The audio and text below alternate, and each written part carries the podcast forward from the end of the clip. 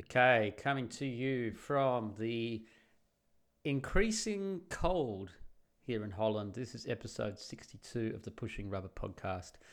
I am Adam Piggott. Sitting next to me is the Duke, my cat. No, he's just buggered off. Um, and um, yeah, it's uh, definitely, we had the air change on Sunday, and uh, autumn is definitely here. It is now officially I'm back in Europe time. You know you're back in Europe when you open the window in the bathroom in the morning and uh, you close it again very, very, very quickly. Or I should say it's Northern Hemisphere time again, like the top of the Northern Hemisphere.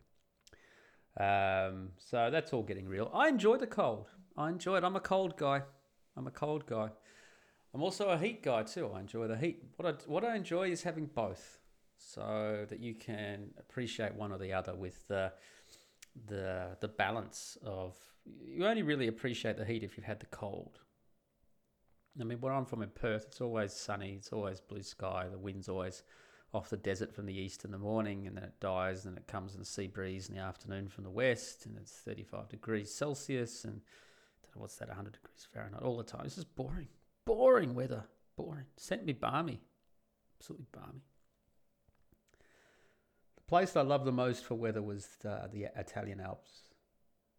The mist coming through the mountains, um, really.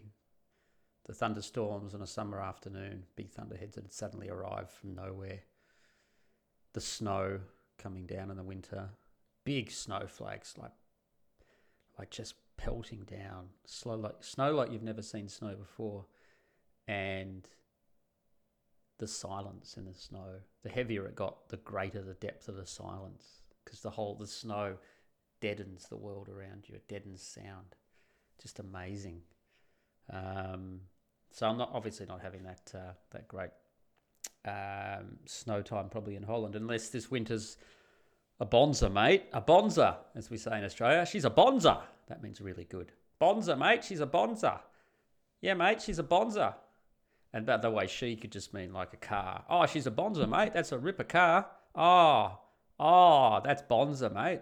Oh, is that is that a is that a four point one? Is that a four point one? Four point two? Four point two? Oh, it's a four point. It's a four point two. Ah, oh. yeah, that's how we talk in Australia. Um, but I'm not in Australia, as I said. I'm in Holland. Um, interesting week this week on the blog. Um, I posted up that uh, I'm thinking of getting a, a, little farm, like a hobby, like a side thing.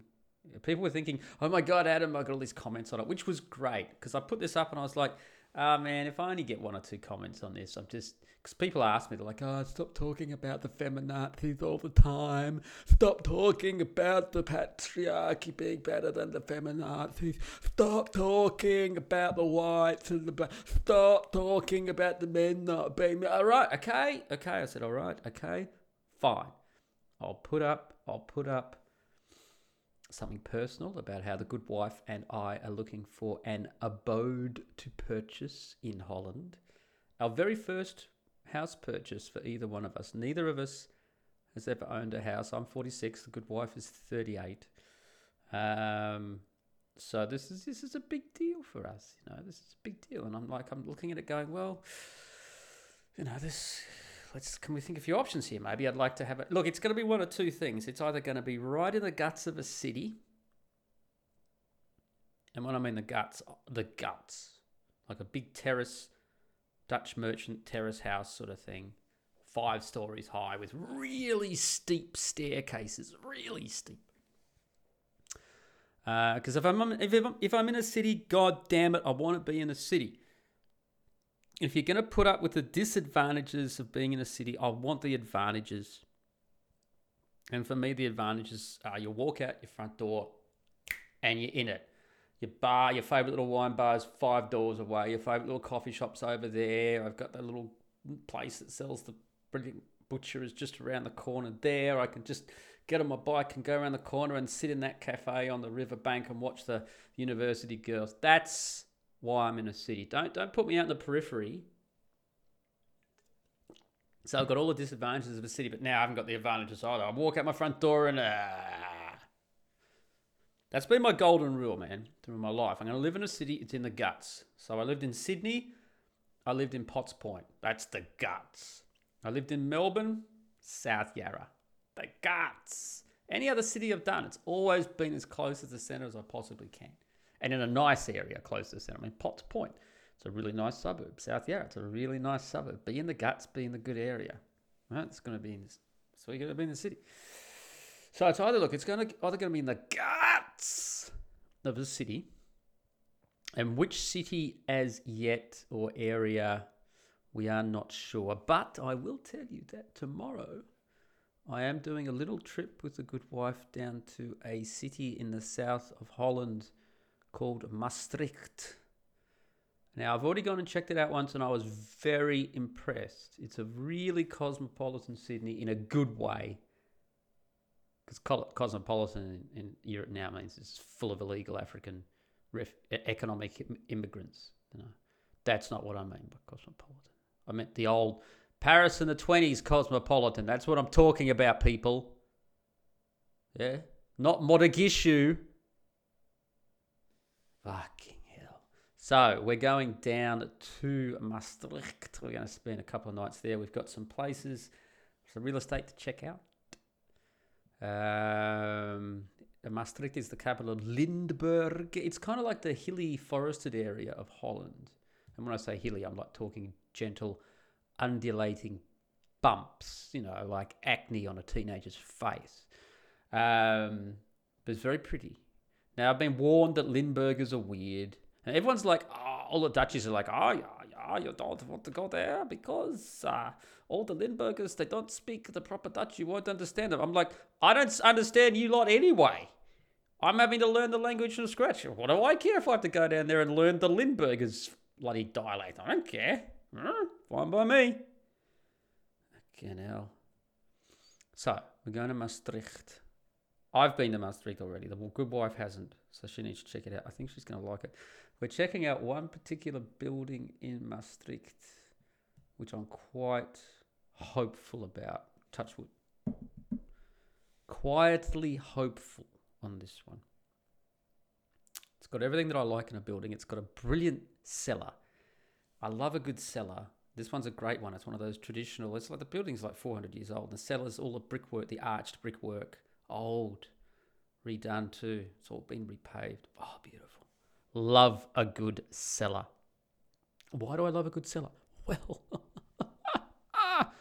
I can pop in the car and pop over to the Trentino in the Italia I can buy up all of the great cheese wheels that are there and the lovely speck and Lucanica salamis, and then I can go back and put them in my cellar with all of the cartons of the wines that I also purchased on my delicatessen adventure.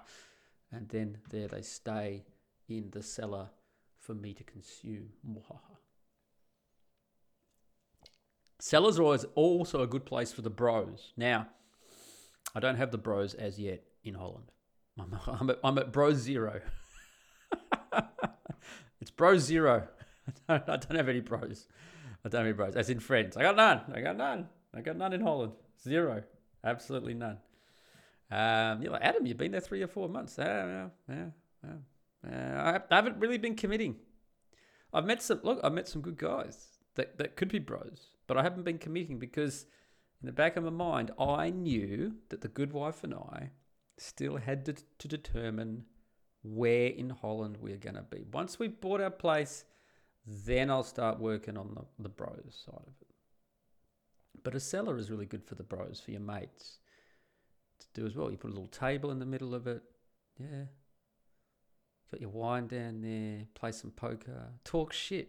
Talk shit. Might put my Bang & Olufsen turntable down there. Hmm. Yeah? Now we're talking, baby. Now we're talking. Get some tunes so the cheese matures well, listening to the dulcet strains of Houses of the Holy or something like that. So, you my, our options are either in the guts of the city or in the countryside. But the good thing about the Dutch countryside, like I said, the countryside means about 4K from the city, 5K. Nah, maybe 5, 5 6K. That's it. I don't know what that is miles, four miles, something like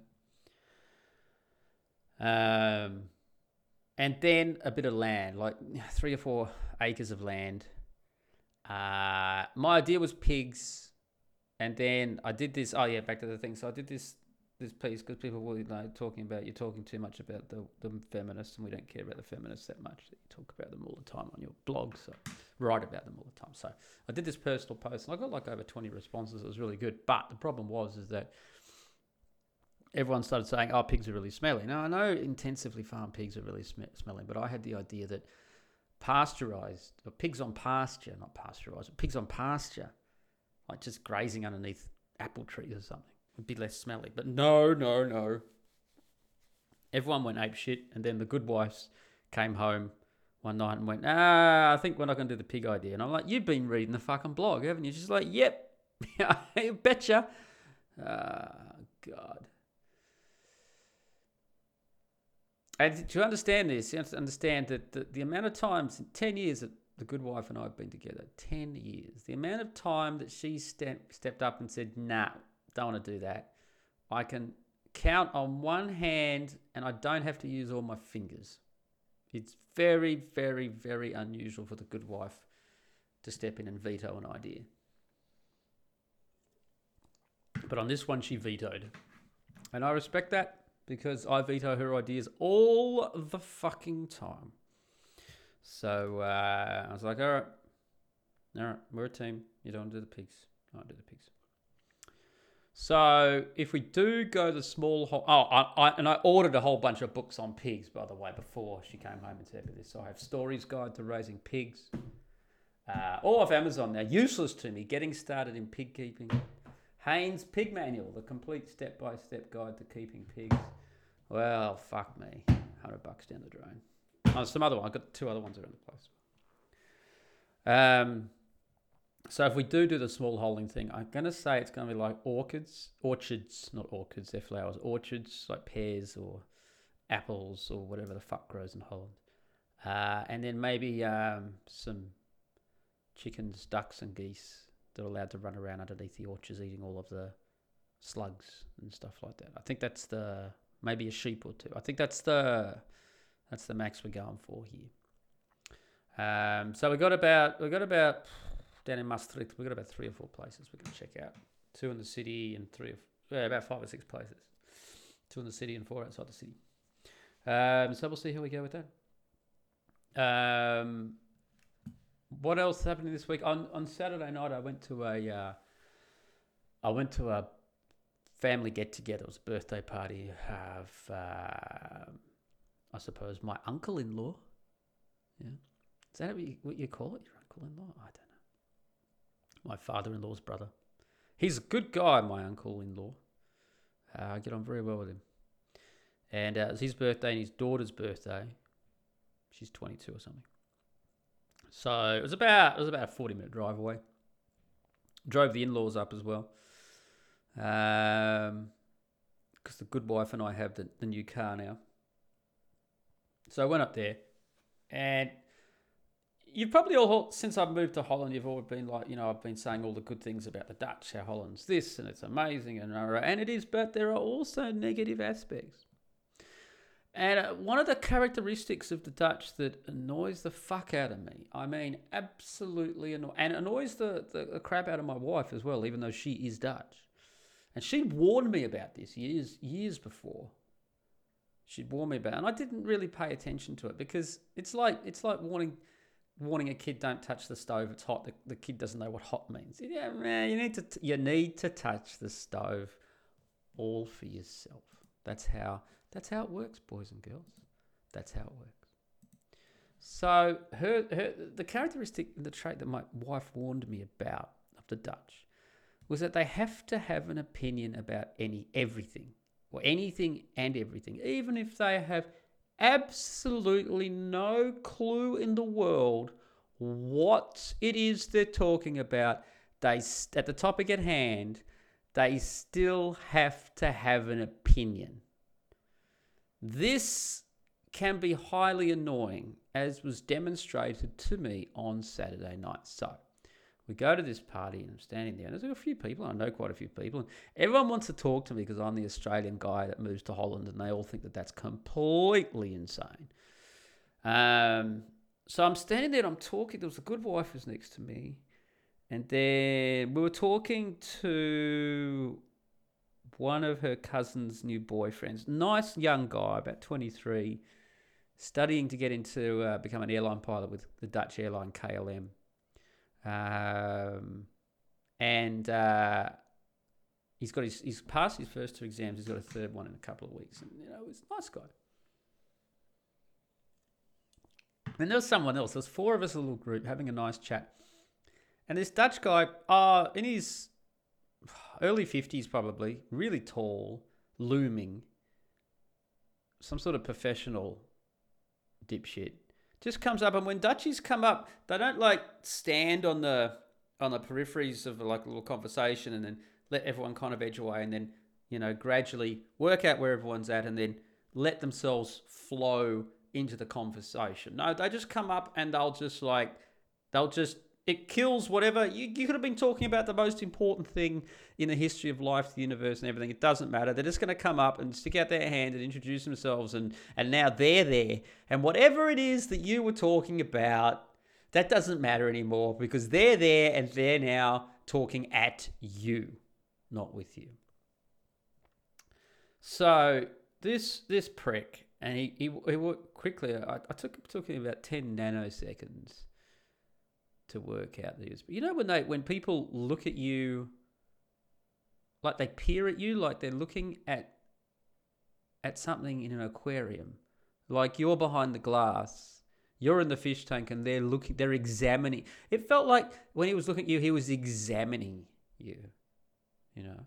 And Dutchies, all, especially from the north and central Holland, they always want to put you in a box. What's your name? What do you do from a job? At, which means C, how much money do you earn? Which means D, do you theoret- theoretically earn more than me or less than me? So that E, now I know how I should treat you. That's what the, the Randstad Dutchies do, in particular. It's like in the central Holland where all the business takes place. Now, that's one of the reasons we're, we're moving down to the south, which is a bit more Catholic and a bit more laid back. So he's uh, straight away he's like, oh, you know, what do you do? And I'm like, well, you know, I've just uh, moved here from Australia, still getting my network sorted out. And straight away, not knowing, not knowing any of my background, any of the circumstances about what's going on, not knowing anything about what I'm trying to achieve here with with earning money and, and the things that I'm that I'm setting up over time launches into this monologue of what I need to do and uh, how I need to do it, and rah, rah, rah, rah, rah, and blah, blah, blah, blah, blah. And, and this was the second time I'd, I'd already copped an earful from some other older woman who, who just walked up and started lecturing me on what I needed to do to find a job. And I, I was just looking at going, and she was like, she was the sister, the aunt, blah, blah, blah. So I had to, in any other circumstance, I would have been very, very sarcastically cutting Oh, really, sweetheart? Oh, okay. Yeah, yeah, yeah, yeah. It's yeah. Fuck. I wish I'd I'd even had a, a job at McDonald's, but at the age of forty six, I've never worked a day in my life. Are you are you on LinkedIn? You should be on LinkedIn. You should be. Are you on LinkedIn? Fucking dog! Are you on, are you on LinkedIn? Are you...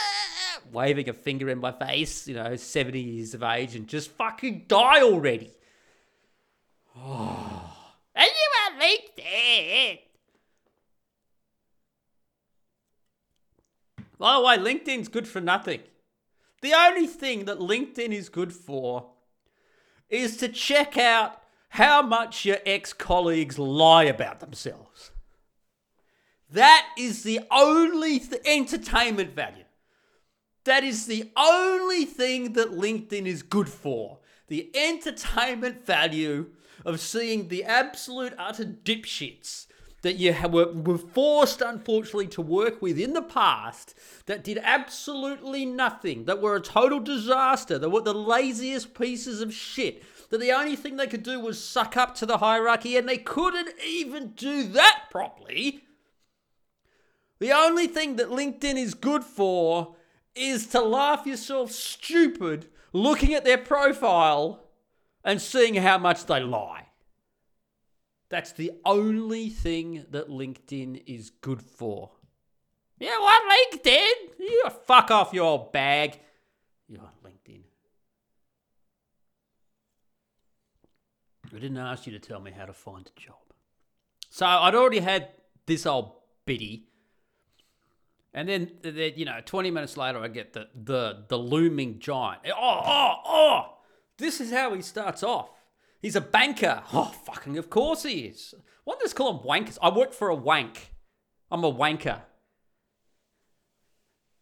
He's a banker. And he starts off, he starts off immediately how his job is in the bank is to do the annual report. And his annual report that he did that year won the Dutch Annual Report Award. This is how he introduced himself to us. And I'm just looking sideways at the good wife, and she's just looking at me, going, Oh my God, we've got a live one. We got a live one, Johnny. Johnny, we've got a live one. Fucking hell. I was just like, Oh, really? they, had given an award out for, uh, for an annual report, do they? And I said jokingly to the, us, to my good, the good wife, "Oh, it's almost like Australia, where they give you an award for you know getting out of bed and tying your shoelaces in the morning. And he kind of peers at me and, and went, do, do, do they do, do they do that? Do, do, do oh, fuck. Yeah, yeah, do they? Oh, I can't do a fucking Dutch accent. It's so Swedish. The boot, the boot, the boot, the boot. And so he's like, he's talking about, you know, blah, blah, blah, blah. I'm like, well, you know, the thing, the thing, I said to him, the thing that's important I said, when you when you move internationally and you're not being moved with a firm, it's not a relocation, but you're moving over and you're starting again from zero. You're not going there for a job. It's go there and start from zero again, which is what I've done, and it's not the first time in my life I've done it. And if anyone who's got any idea of what I've done in my life would know of how many times I've done this, how many times I've reinvented myself. I'm probably the world's foremost expert on rocking up and starting from zero. And there I'm doing it again. And I said to him, look, the thing that you really have to do when you rock up in a brand new country is you have to begin building your network. And he started off with some blather, and I said, no, not just a professional network, but a complete network. Like, just take for instance that you've got a problem in your house, some sort of maintenance problem. You can't fix it yourself. Or even you, you can fix it yourself. But where's the good shop to go? Your network also includes the, the stores that you go to. And the people, when you walk into the store, they go, oh, hey, what's up? That's a network. Or a network is having a good plumber who's going to do the job right and not be extortionate. A network is is you need a hand to move some stuff and you can call up a couple of guys to help you. That's a network. It's a, there's a, there are social networks, real social networks, not stupid stupid websites like Facebook, but real social networks. And then professional networks, and sometimes they also overlap. The social network can turn into the professional network for you. And that's happened a lot in my life.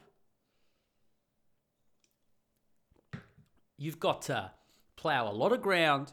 You've got to plant a lot of seeds. You've got to do a lot of watering. You've got to do a lot of cultivation. And then you start seeing rewards happening and stuff. And before you know it, you've got more to choose from than, than you're able to handle.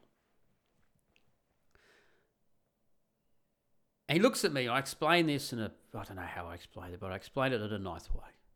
I was not dismissive. I was not put down.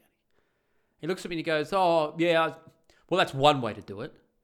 And I was just like, You know, the red the red curtain just dropped. The red mist descended. I didn't lose it, but I was like, well, how many uh, how many countries have you lived in, mate? How many times have you moved overseas and started again from zero? And he's like, oh, I've, oh, I've, I've, I've. I said, have you worked in this, lived and worked in the same town your whole life?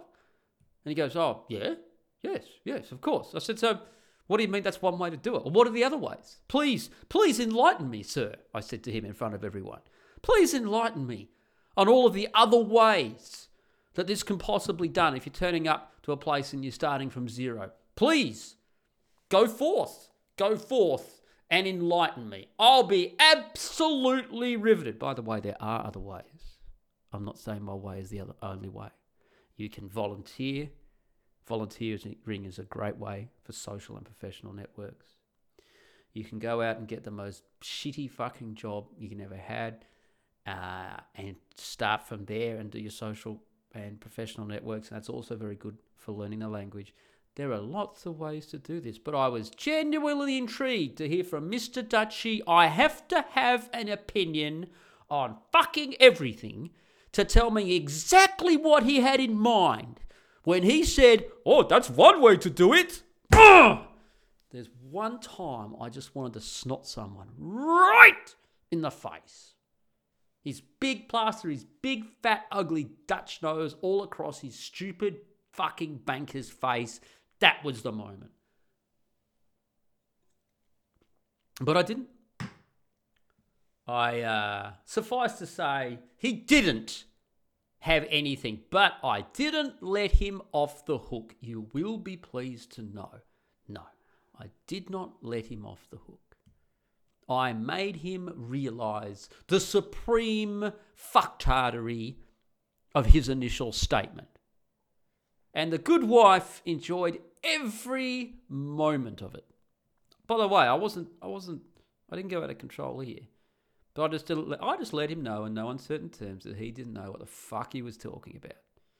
And I didn't have to listen to him again for the rest of the night. What a douchebag.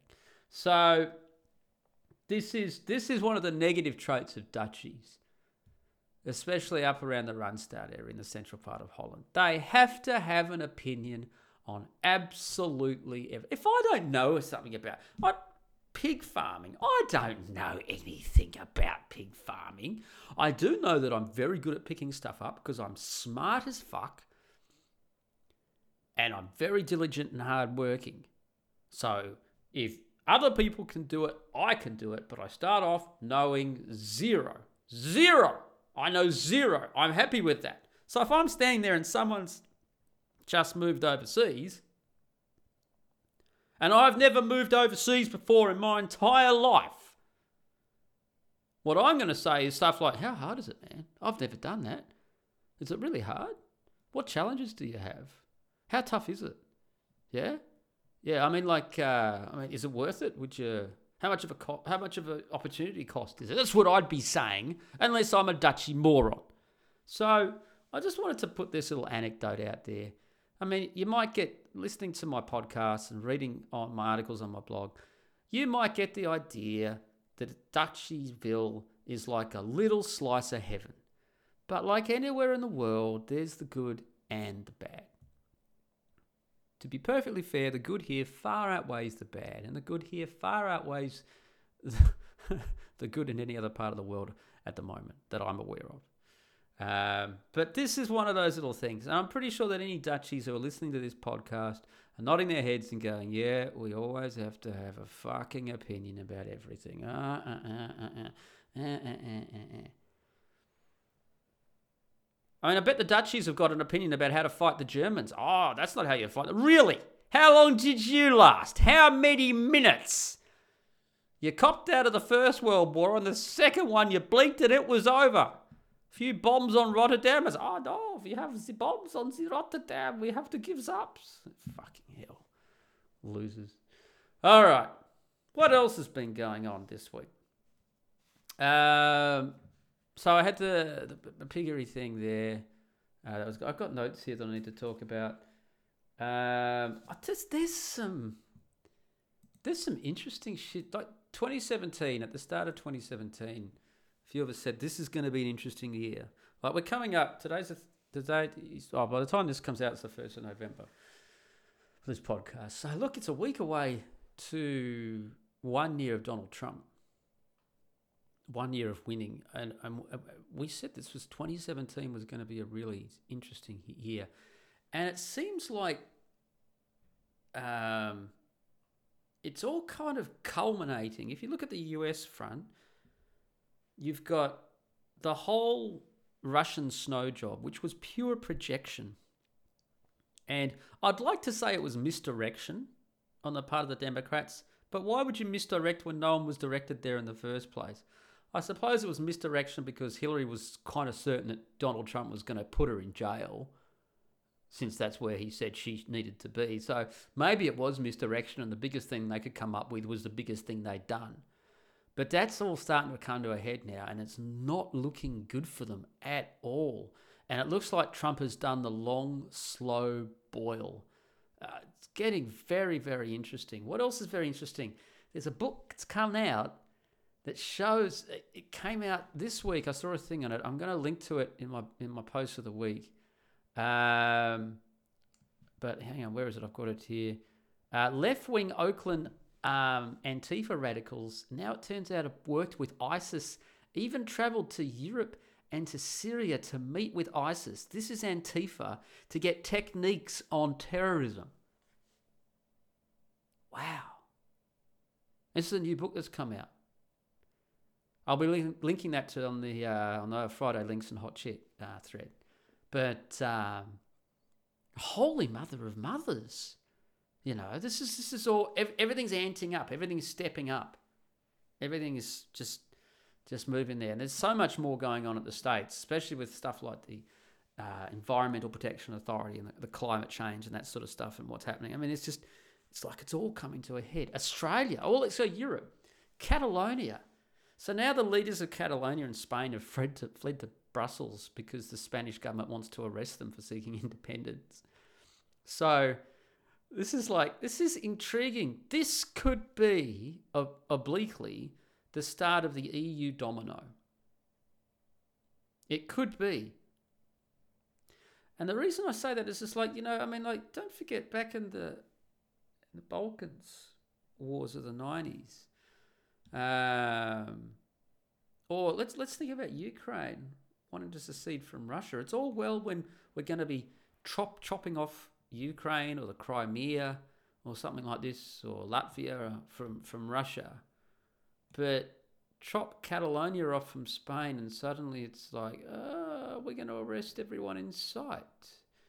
Are the EU officials in Brussels going to give them sanctuary? And how is that going to wash with the Spanish government? It's just a really, really interesting time.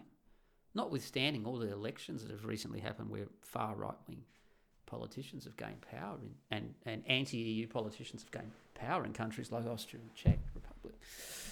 Australia. Australia. Well, we've got this citizenship debacle of Australian politicians. The section, I think it's S44 of the Australian Constitution, states that uh, you can't be a federal politician if you're a, um, a, uh, a foreigner.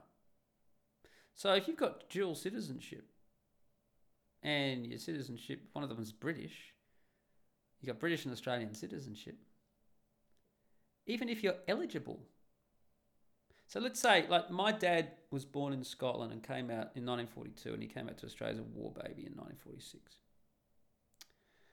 So I can get a British passport based. Now, to, for me to have, now I've got the British passport, but I got it in 2001.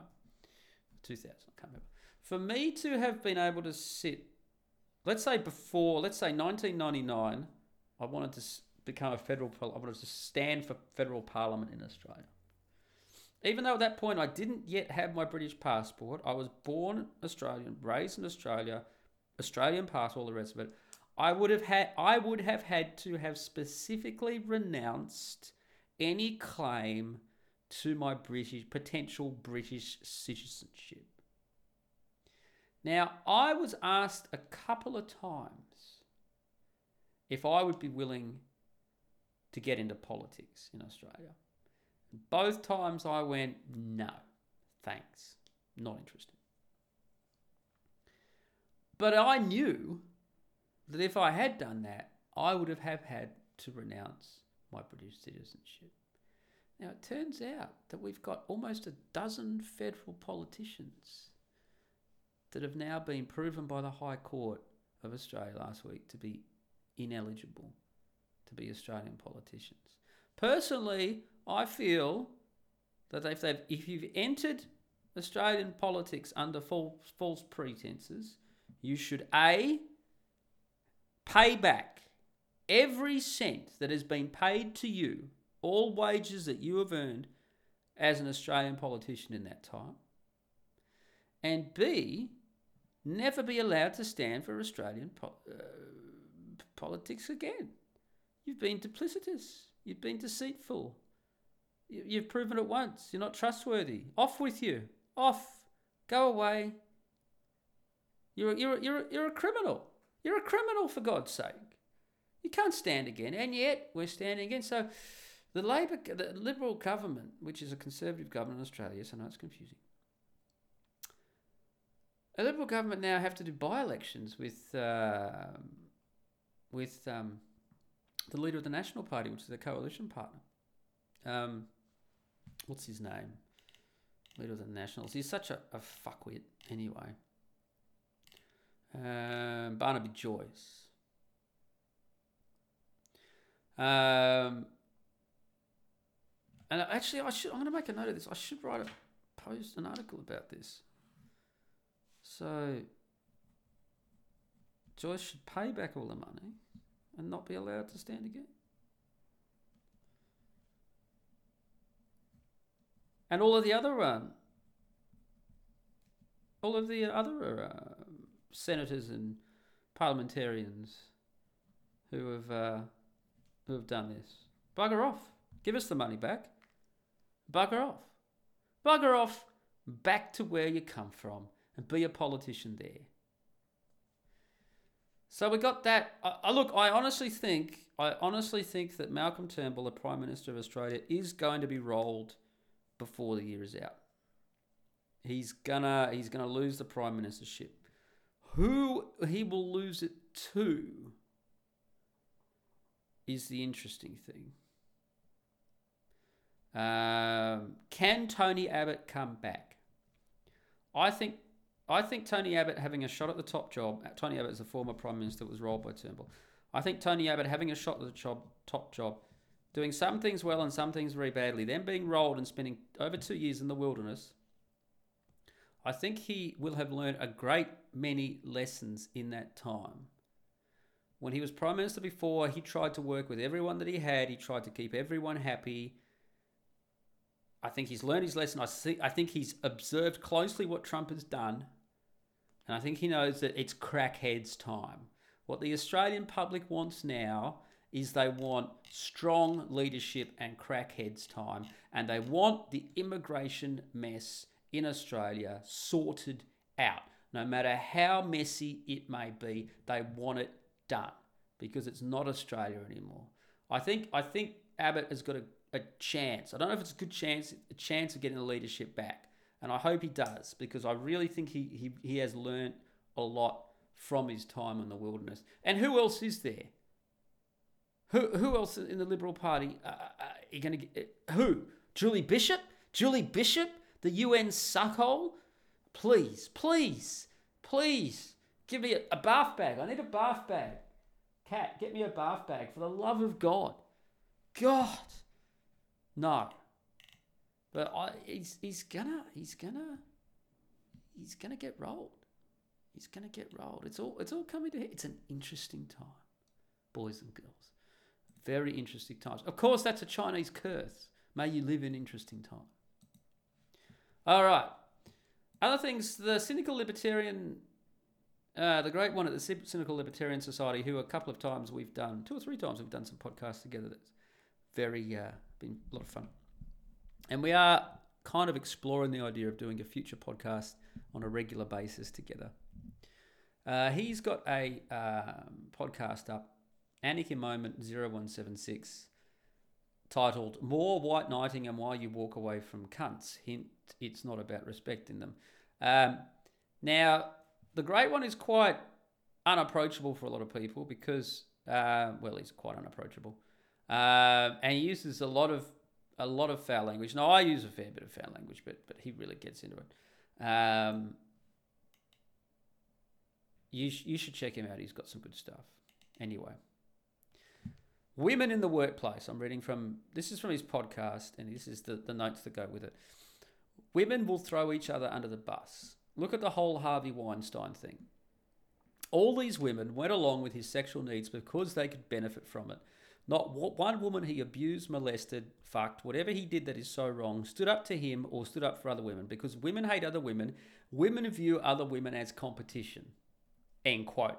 So, oh, no, And, and the next line for years and years, women allowed this to happen because they got resources out of the exchange. End quote. Completely true. Complete truth. Female Duplicity 101. Where were the chicks all these years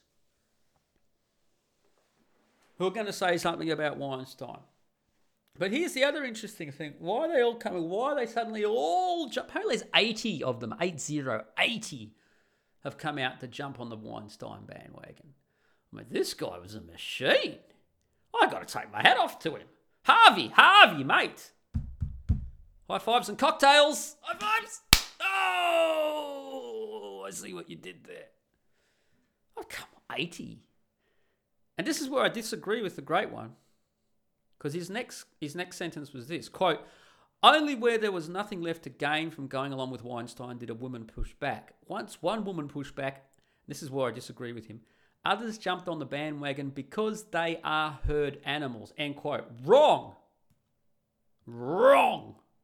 And apparently the great one is always right, apart from will Trump, Trump win elections? Well, you're wrong on this one as well, because you already stated before why women are jumping on the bandwagon now. They're jumping on the bandwagon now because because women compete with other women and other women are competition. And right now, just as before they didn't want to miss out on benefiting from the rewards of putting up with Harvey Weinstein's sleazy behavior, as to now, they also don't want to miss out on benefiting from the re- rewards associated with publicly turning on Weinstein. The behavior now matches the, yes, it is herd behavior, but yeah, it, what is what is the driving factor behind? Anyway, I thought this was a really good podcast from the Great One. And you should check it out. I'll put it in the show notes. Link to the Great Ones podcast. I get a lot of ideas when I do podcasts. I get a lot of ideas. I should. I only want to do it once a week though because, I'm, like, it's like uh, I did a an article yesterday on consistency, which uh, got linked around quite a bit, which was nice. Um, and it's the same with the podcast. The, the blog is successful. I want to say this now. Um, in the next couple of days, in the next couple of days, I'm going to hit 500,000 views on my blog after two years. Uh, I'm really happy with that. Really happy. And 70% of those have probably been in the last year. Um, I'm getting, well, this month, this month we're we're close to hitting 50k. Very close. This this month is my second best month. Already my second best month of all time. Uh, I'm I'm gonna I'm probably gonna tap out at around just under 50k this month. Um, the secret with the blog um, success has been my consistency. I post every day, though in the last month or so I've just stopped posting on Sundays. Um, I'm kind of leaving Sundays blank uh, until I can find something on a um, to fill that gap. Um, I want to do a regular post on Sunday, but I still haven't worked out what that regular article should be. Uh, maybe it could be another podcast. Maybe I can do two podcasts a week. I don't know. Um, but it's the consistency anyway. The consistency, posting every day, podcasting once a week on a regular basis. People have to know that you're turning up. There are days when I don't feel like podcasting. God damn it, there are days when I don't feel like writing an article. Yesterday was one of those days. I had to pull teeth to get that consistency article out, which is hugely ironic considering the topic at hand. And it turned out to be a good article, one of my better ones. Consistency. This is my day at the moment.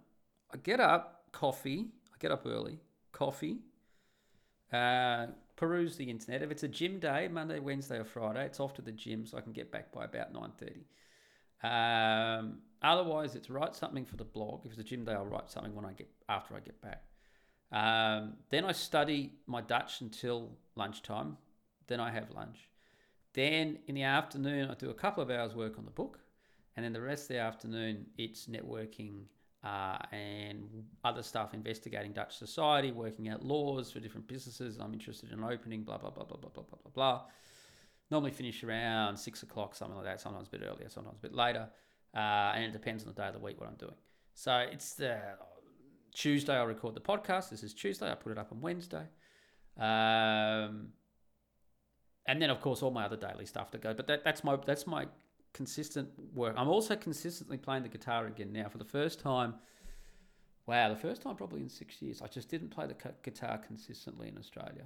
I just didn't do it, and I, I, I got the guitars out when we moved, when they arrived uh, here in Holland. I got them out just to make sure that they'd survived the journey intact.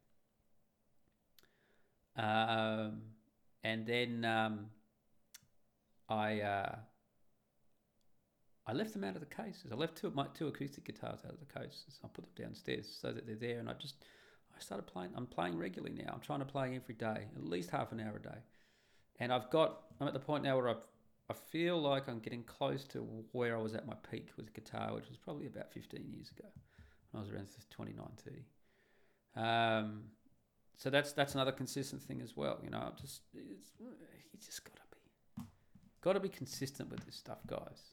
So many bloggers and writers that I know on the internet, podcasters, that sort of thing. Like I'm gonna, who can I pick on? I'm gonna pick on Moses. Moses Apostaticus. Now, some of you have never heard of Moses Apostaticus. He also writes for XYZ magazine. His real name is uh, David something or other. And he's outed himself now. Um, so he's not hiding behind a thing anymore. He's he's started a podcast and you know it takes time to build it up and he's he did one episode oh, he did well, first episode, then a month later, his second episode, then three months later, his third episode, and then he did two episodes in that in that time, and then another month, and then another month again, and now nothing for the for two months. You, you can't you can't build up anything like that. You've you've got to have that consistency of work behind you. Um, so I don't know how I got there, but I spoke about that in the blog. I think that's all. Um, yeah, I don't know. I don't know. Don't ask me. What I'm don't ask me what I'm talking about. Don't ask me what I'm talking about. Uh, I did an article today too called. Uh, I got over every topic I wanted to talking about. Annoying banker at party. Spoke about him. Dun, dun, dun.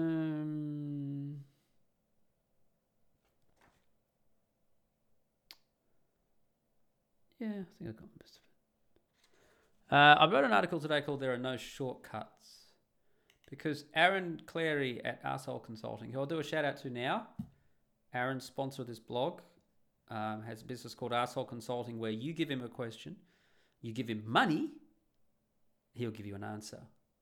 Um, you can go to a regular consultant and get lied to, or you can go to an arsehole who will tell you what you need to hear, whether you like it or not.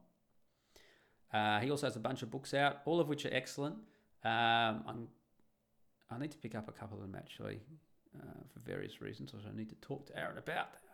Remind myself to write that down as well. Ah, ask Aaron about the books. Uh, anyway, he had a video out and uh, to be honest, it's an hour, almost an hour long. I think it's yeah, it's close to an hour. Um, most of his videos are around fifteen to twenty minutes to half an hour, but an hour for me, it's a big deal. I I I, I watched the whole thing. The the question that came in was from a client basically said, uh, "What's the hardest question that Aaron has had to face in his life?" And I really love how Aaron um, thought about this and worked out that his biggest because I don't know if I'd been asked this question whether or not I would have come up with what Aaron said. But if I had been asked this question, I damn well should have come up with what Aaron said. And that was because I had the same problem. It's like trying to work out when you were a young guy what was wrong with you. What was wrong with me? You know, you, you can't you go, go you do you do all the stuff that people have told you, need to do with girls, like your mum told you, or some fucking shit that, that, that the, the, the, you see on the on television or whatever doesn't work. What's the problem must be with me? Yeah, there's no there's no idea that you know maybe what they told you was wrong. That's the because that's the oh that's important to realize because you always think you know insanity is doing the same thing over and over again and expecting a different result.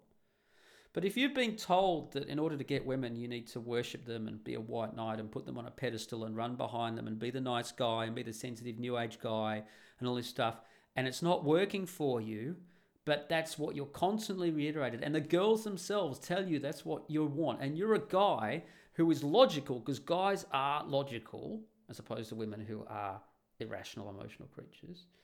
Then you're told this all the time. Then you you start thinking it must be you I'm doing the right things, but it must be me. That's my problem. I'm the loser. When in actual fact, it wasn't you. It was that the information you'd been told was wrong. And Cappy did a great video on this. Um, spoke about women, spoke about jobs, like professional stuff. Um, Aaron was saying that he's uh, he always thought he was a bad employee because he was always getting up the managers. It was so nice to hear that because I was exactly the same. I always thought I was a bad employee because I had more on managers, and I'd be like, "You can't do that. We're not doing that." Especially as a rafting guide. Oh, we need you to do this. I'm not doing that. That's dangerous. I'm not doing that. Oh, yeah, I'm the manager. Yeah, so get out and guide your boat then yourself. Oh, you can't do that. Do river guides grow on trees? Oh, it takes you uh, close to a year to train someone how to guide a raft without killing people. Eh, eh, sucks to be you. Eh, I didn't do it exactly like that. Well, sometimes, yeah. Um, so, so Aaron was the thing about the, the video. Though was Aaron was like, you know, I wish I'd heard this when I was younger. You, you guys, you young guys there t- today, you're hearing this stuff, and you're really lucky, and you are. If you're listening to this podcast and you're a young guy and you're getting advice from people like me and Aaron, there's all these other guys on the internet doing the same thing. Yes, you are really lucky. Generation X, my generation, we were the lost boys. We were the lost generation. Our dads didn't tell us what we needed to hear, what their dads had told them, because our dads have been completely brainwashed by their stupid wives and by society and all the crap that went down with the boomers.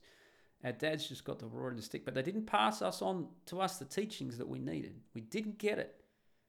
But at the same time, in the late 70s and the 80s and 90s, or the 80s, 80s, 90s, and maybe early 2000s. By the early 2000s, it wasn't an issue for me. I'd work, I worked my stuff out by the late 90s. We were having to do it on our own. There was no internet. It just didn't exist. That you could get on the internet and ask people questions the best you could do for girls is watch guys who were really good with women and totally analyze everything that they did. That's the only option we had. You couldn't even go and ask the guy. You couldn't go up to the guy and ask him and like, oh man, you got to give me, can you give me some helps on women? Because you're just so much better than me. It'd have been like, dude, fuck off, working out yourself, man, you fucking loser. oh, Adam doesn't know how to get chicks. Adam does not. Can you be? These 20 year old guys, by the way. Adam, yeah, 20 something. Check out. You won't believe what Adam said. Adam said, how do I get chicks? Because he's a loser. He can't get chicks. There's no way you'd go up and ask that. You just couldn't do it. It's just not possible. It wasn't possible. You just couldn't do it. The only thing you could do was watch. But on the internet, it was just like, oh, there's a forum with guys. Oh, how do you pick up chicks? Who do you care? They're not going to make fun of you. You're under an alias. They don't know where you live. You don't know where they are. And the message got out. So, yeah, you young guys, you know, you Generation X, man, we were the lost generation. We were the ones in the wasteland. But this is where I differ with. I don't differ with Cappy. I just don't think he took it to. He addressed this point in his video. The video is brilliant. The point he didn't address is that at one point, I'm just to check my post here to make sure I get this right because I wrote it out when it was fresh in my mind. At one point in the video, he um, he urges young guys don't not to take any shit from women and to just like blow them off if the girls behave badly. And he uses an example of this this East Indian cute chick who was like, oh, "You're the guy that I want to run around." It's like, no, I'm not going out with you. Oh, why not? Because you won't sleep with me. You won't put out. I want sex. Oh, but I'll be, you know, well, we can work up to. No, no, I'm not doing it. And in the video, Aaron gives that advice, and he's like, so he's like, you know, just blow him off. At the same, you can see that he he immediately qualifies this because you see him suddenly stop and go, "You can't be like an asshole chat about it. You just you can't." You you, and he he he says himself, "You have to be more like Cary Grant."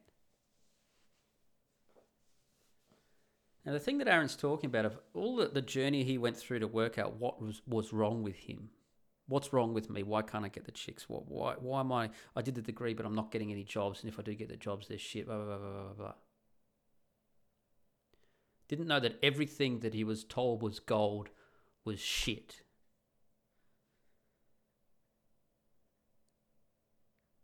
And he he examined everything about his life, as did I. He turned over every rock to look after under it. He examined every aspect of his life. His clothes, his hair, his mannerisms, his behavior, his approaches, psychologically, inward, outward, Everything about his life he examined. As did I. This was watching this video this morning was just like uh, I only got my first coffee and I just watched the whole hour. I didn't move. Seven o'clock in the morning. I'm like, I can't move. Got to keep watching this, taking notes as I went. Really good video. Watch it. I'll, I'll link that in the show notes as well. Oh no, you can go to my blog and check out. I'll link. Uh, I'll link my article. No, just go to my blog and check out the article called "There's No Shortcuts." And I did the same thing. That's what, what my first book about is about, pushing rubber downhill. The subtitle, A Journey to Manhood via Whitewater Rafting. It was, it was what I was answering. The whole book is me answering the question, what is wrong with me? That's what it's about. You put a book, I put the book out two years ago. I wrote it two years ago. I spent seven years writing the fucking book, and I'm still working out what the book's about. The book's about what's wrong with me and there's nothing wrong with you. But by the time you work that out, here's the key point. You've looked under every rock, you've examined everything, you've modified all your behaviors, you've become good at dressing, you've become good at getting your hair cut, you've become good at being a manly man, doing manly things.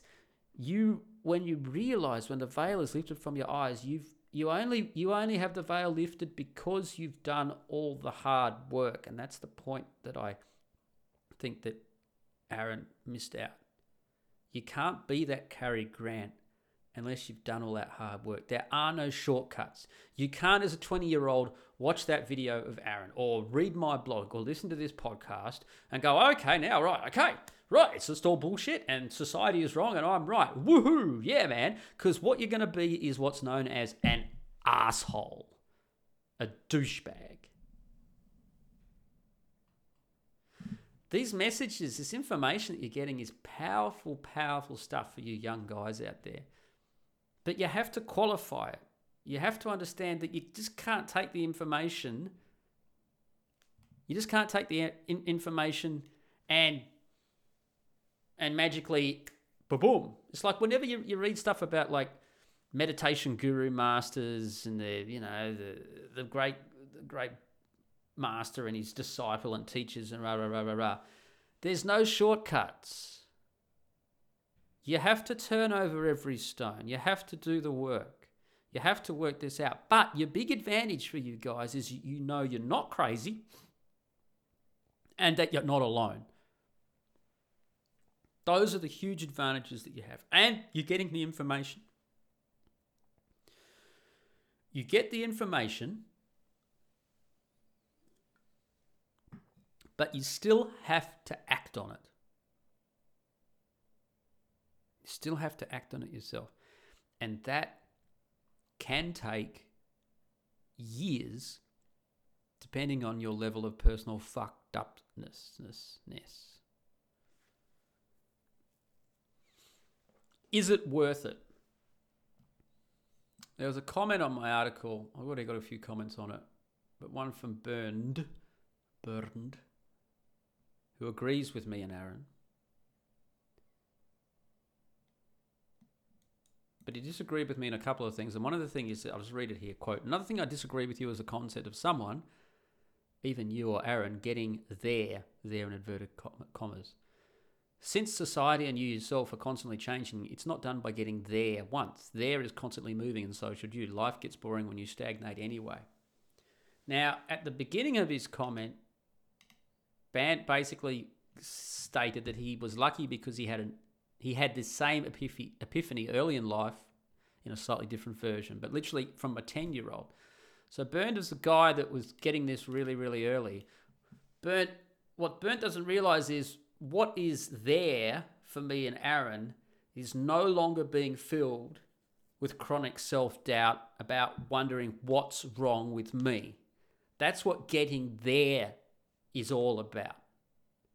He, from his comment, seems like he's never had this.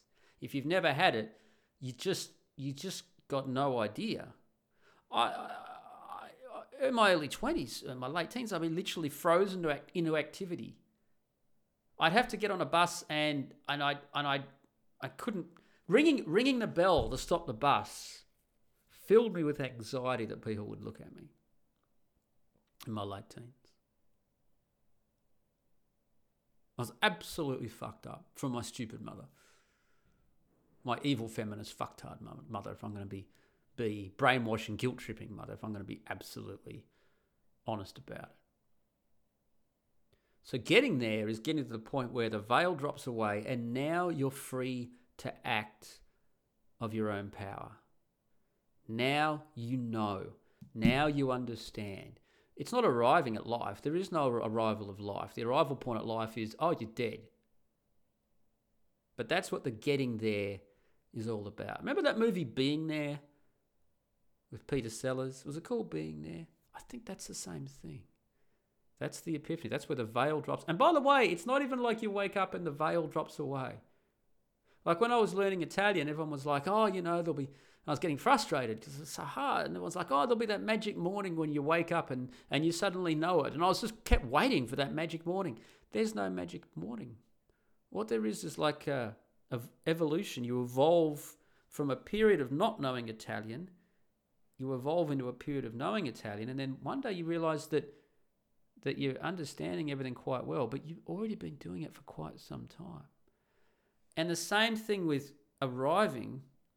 If you're full of self doubt and you're wondering what's wrong with you, you work on yourself and you work on yourself and you lift every rock and you peer underneath it and, and you just and you just you take yourself to pieces and you build yourself up again. You unload all of the shit that's been given you in your life. And it's a gradual post process and you, and then suddenly there's one day where where you understand that it's not an issue anymore, but by the time that you realize that it hasn't been an issue for quite some time. Is it worth it? Oh, absolutely. I just can't even imagine for an instant being back in that mindset. Trapped, not back, trapped in that mindset. If I look back, I, if if if twenty year old me walked in now and sat down next to me, I don't know I, I don't even know how I'd, how, how I'd relate to him and how I'd approach him. I'd have to handle it with kid, kid gloves because if I'd got this information now that I wrote, wrote about today, that Aaron talked about in his video, I still would have had to do everything the same way to get to where I am. I still had to unlearn 15 years of programming from school and from my peers and from my teachers and my parents and family and from society in general through the media and television. I still had to unlearn all of their lies. You just can't suddenly wake up one day and go, oh, it's lies and I'm now I'm going to be Cary Grant. Doesn't work that way. You have to do the hard work. And it is hard work, but it's harder not to do it. Look at the guys who are older in their 40s and 50s and 60s commenting on on my pieces, on Aaron's pieces. You see it in the Rational Male a lot. New, new to the manosphere and just and just and just like ah fuck. It's like oh it's one thing it's one thing at the age of 25 to have to, unlearn 15 years of programming. It's another thing to have to unlearn 40 years of programming when you're 55 or something like that. That's another thing entirely. So, yeah, it was chronically difficult when I did it, but I just knew it had to be done. I was like, there's got to be more to life than this shit. Surely I haven't been put in life on this earth to suffer like a bastard as much as I'm doing now. So there you go, guys. That's podcast number 62. Uh, thanks for listening to me. If you um, enjoyed this, go to my blog, check it out, subscribe. You'll get every time I, I post something, you'll get a little email saying, Adam has posted something. If you like uh, the podcast, subscribe to this as well. Just broken a hundred subscribers recently, and it's staying there. I always get a couple of new ones every time I publish a uh, a podcast episode because they're like the as soon as I see something new come up, they like I'm going to follow that guy, so they follow them. But I never follow those people. I don't follow you. I only follow. I just I don't do that. Um, and grab my books, Pushing Rubber Downhill, paperback, Kindle, and audiobook, read by Davis Arini, and Run Guts Paul Cones, paperback and uh, Kindle. No audiobook with that one. Um, tell your friends about this, share it around, tell your enemies. Be good, be cool, be happy. Um, and I'll uh, I'll talk to you all next week and let you know how the Maastricht adventure went. Bye.